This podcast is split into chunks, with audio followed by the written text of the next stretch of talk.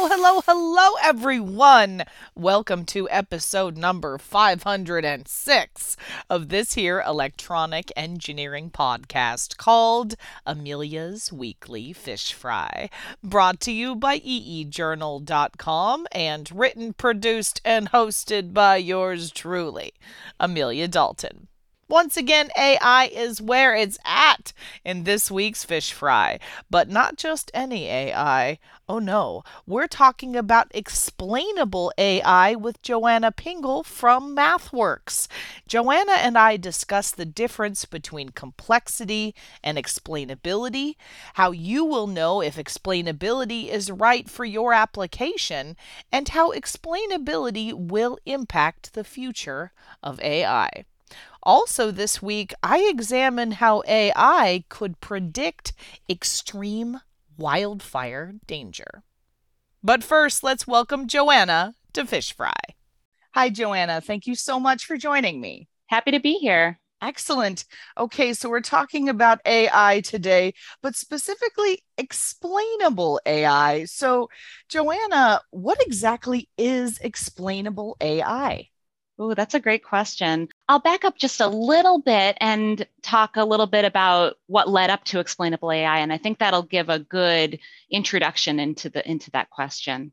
So I started at MathWorks around eight years ago in image processing. And even then, machine learning, deep learning, AI topics would naturally come up in customer visits. And even then, the concept of explainability would naturally come up too, even if they weren't necessarily calling it that, because engineers and scientists were really interested in machine learning and deep learning techniques, but they were also a little bit wary about machine learning and deep learning and incorporating that into their work. I would get questions like, how does the algorithm work? What is it basing its decision on?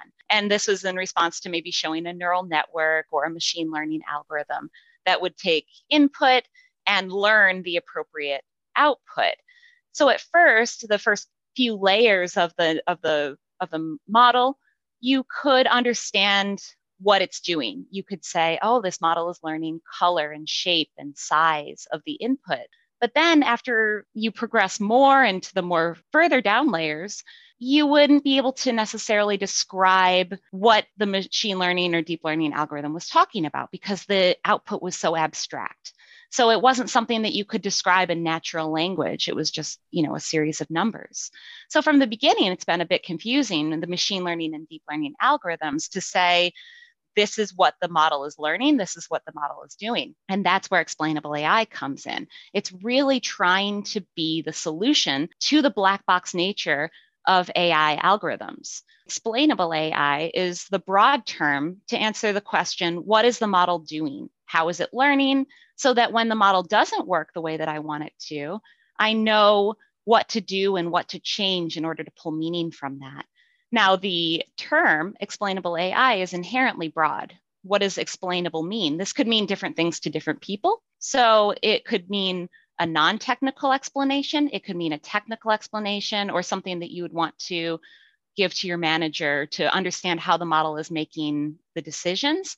And you can trust that the model is going to work as you expect. So, Johanna, explain to me the difference between complexity and explainability. Oh, that's a good question the complexity of models is what we talk about a lot for AI models, just because it's black box and can be very complex, especially when you're talking about neural networks or transformer models or the latest algorithm. But we can take a step back and talk about a very basic model where, let's say, a model of a thermostat, very explainable, very easy to understand. If I set the thermostat to a certain number, it's going to turn the heat on at that number. And then when it reaches that number, it's going to turn it off.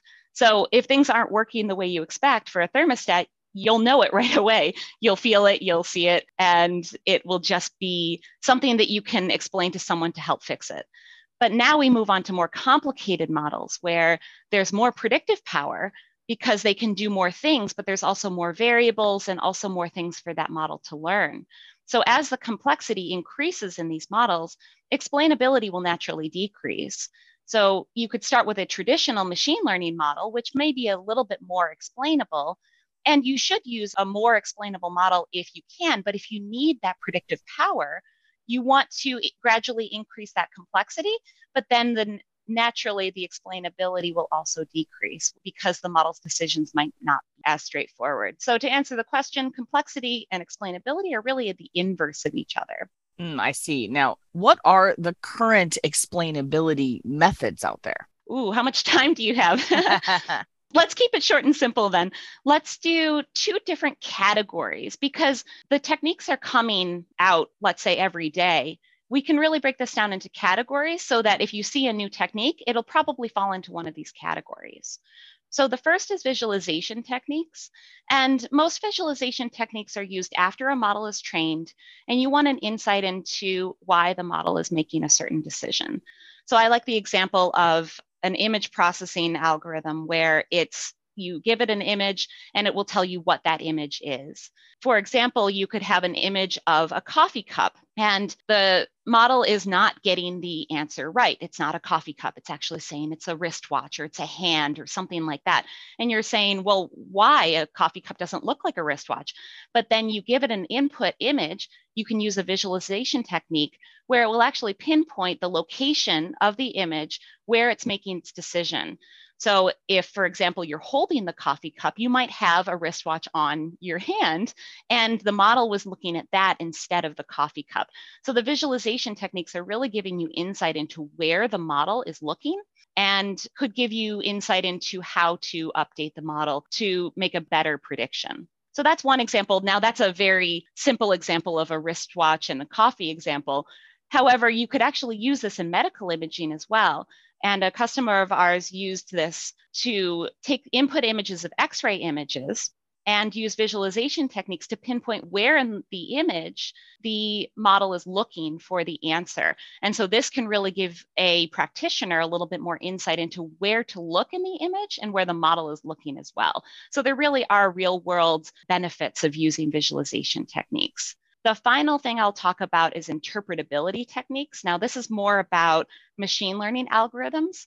And let's use an example of predicting a value of a car based on information or certain features of the car, such as the year, the make, the model.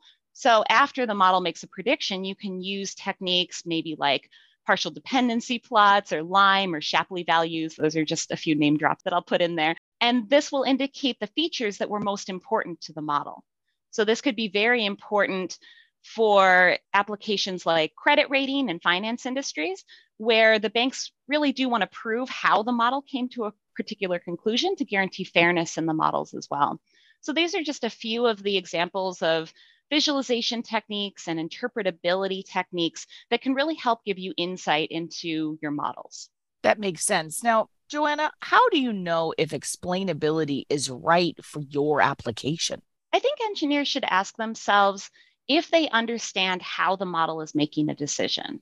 So if they can explain that to, let's say, the end user or to what whoever stakeholder they have, then maybe explainability isn't necessary because the model is simple enough as is. The thermostat, for example, you probably don't need to use explainability techniques for that. You can probably just explain that using language. However, if the model becomes more complex and you can't come to a very simple explanation of why a model is doing what you expect it to do, there will be room to incorporate explainable methods into the workflow. So, in my opinion, there's never too much explainability for AI. There probably isn't often enough explainability in AI applications. I see. Now, what are some of the challenges that come with explainable AI and how can designers overcome them? One of the most common complaints I hear about explainable methods is it offers insight into why a model's making a decision, but it doesn't actually solve the problem. The next logical question is okay, so what? Now what do I do? I know the model isn't doing what I expect. I know that the location of the model isn't proper in my image, for example. So now what do you do? And so that's one of the challenges of explainable AI. It doesn't actually solve your problem. It just lets you know a little bit more of where you should look to help uncover that problem. So, in my opinion, to overcome this, engineers can use explainable techniques frequently and often and try a variety of techniques. And so, you do want to use a tool such as MATLAB, that will help you uncover all of the different explainable techniques out there because one explainable technique isn't going to magically solve your problems. You still have to do the work and incorporate a variety of explainable techniques to help understand what the next step is to increase the accuracy of your model.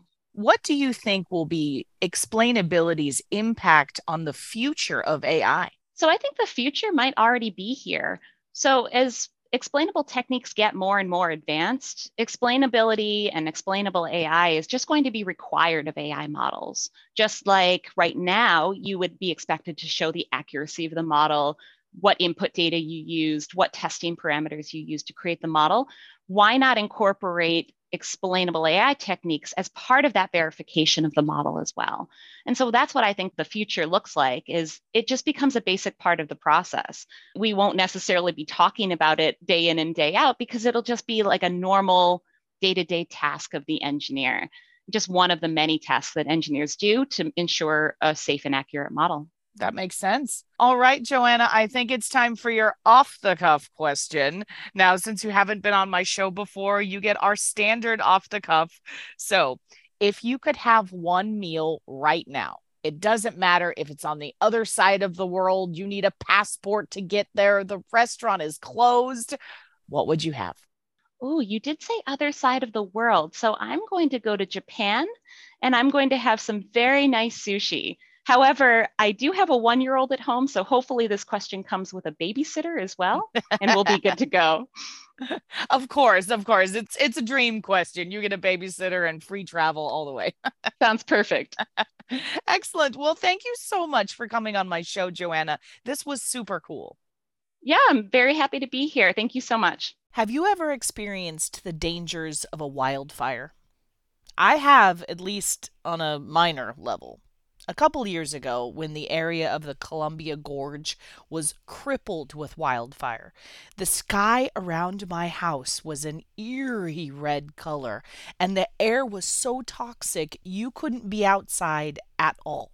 One of my best friend's husbands also fought forest fires in northern Washington for years, and the stories he shared with me are not for the faint of heart. But what if technology, specifically AI, could help us predict extreme wildfire danger. So, accurately predicting when and where a wildfire will arise is crucial to the allocation of resources for proper wildfire mitigation. But right now, our forecast models when it comes to wildfires just aren't good enough. They are incapable of providing a long enough lead time to get those resources in place. And this is where AI comes in. You see, a team of researchers from South Korea and the United States have developed a new hybrid wildfire prediction method that combines both weather forecasts and AI techniques that improves predictions of extreme wildfire danger to a finer detail and for a longer amount of time. Lead author of this study, Dr. Rak Sung Son, a recent PhD from Gwangju Institute of Science and Technology in South Korea, explains the magnitude of this new fire prediction system like this. He says, we tried numerous approaches to integrate machine learning with traditional weather forecast models to improve forecasts of wildfire risks. This study is a big step forward as it demonstrates the potential of such an effort for enhancing fire danger prediction without the need for extra computing power. So, there are two very important aspects of this study the AI, of course, and the computational efficiency. So, the AI predictions in this case have been trained specifically on the western United States, including very detailed geographical characteristics, including canyons, mountains, and the strong winds that accompany this area of the world. Other more coarser models for this kind of wildfire prediction found this level of detail rather difficult to resolve. The other important aspect here is that computational efficiency, which is a major advantage for this method. Previous fire prediction methods, especially for these finer resolutions, were very computationally demanding and expensive and time consuming. But this new method is quite different. After its developing stage, where the computational resources are similar, and once the training task for the AI has been completed, this system only takes mere seconds to produce a forecast model that can be used for the rest of the season. So, this new AI based method could not only make accurate, high resolution forecasts in a shorter amount of time, but also make them in a much more cost effective manner as well. But researchers have big plans for this technology that go way beyond just the western half of the United States. Co author of this study, Dr. Philip J. Rasch of the Pacific Northwest National Laboratory and the University of Washington, says this about the future of this technology. He says, in this study, the AI is only tested for fire danger forecasting in the western United States. In the future, it could be applied to other types of weather extremes, or to other parts of the world. The flexibility of our AI method can help forecast any weather related feature. Wow, super cool, right? Or hot, as the case may be. so, if you want even more information about this new AI wildfire prediction method, I've included a couple links below the player on this week's fish frying page on eejournal.com and in the YouTube video description as well.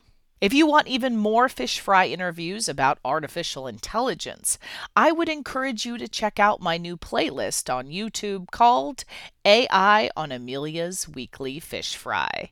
In this series, I chat with AI author Peter Scott about ethics in artificial intelligence.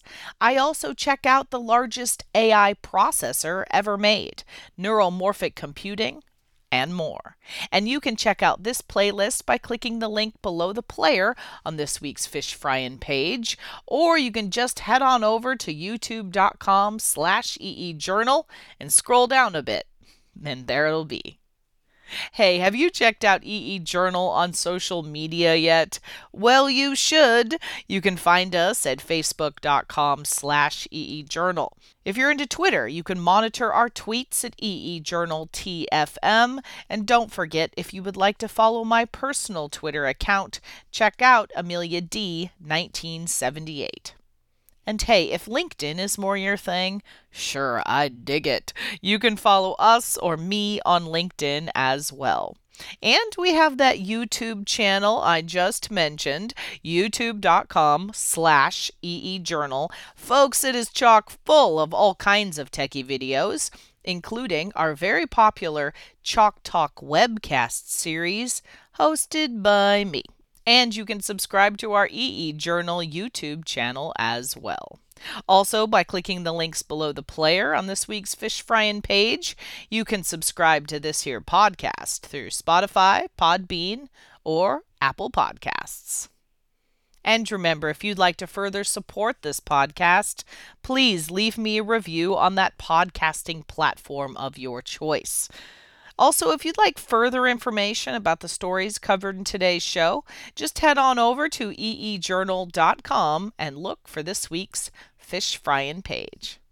Thank you everyone for tuning in. If you know of any cool new technology or heck you just want to chat, shoot me a line at Amelia, that's A M E L I A, at eejournal.com, or post a comment on our forums on eejournal. For the week of November 4th, 2022. I'm Amelia Dalton, and you've been fried.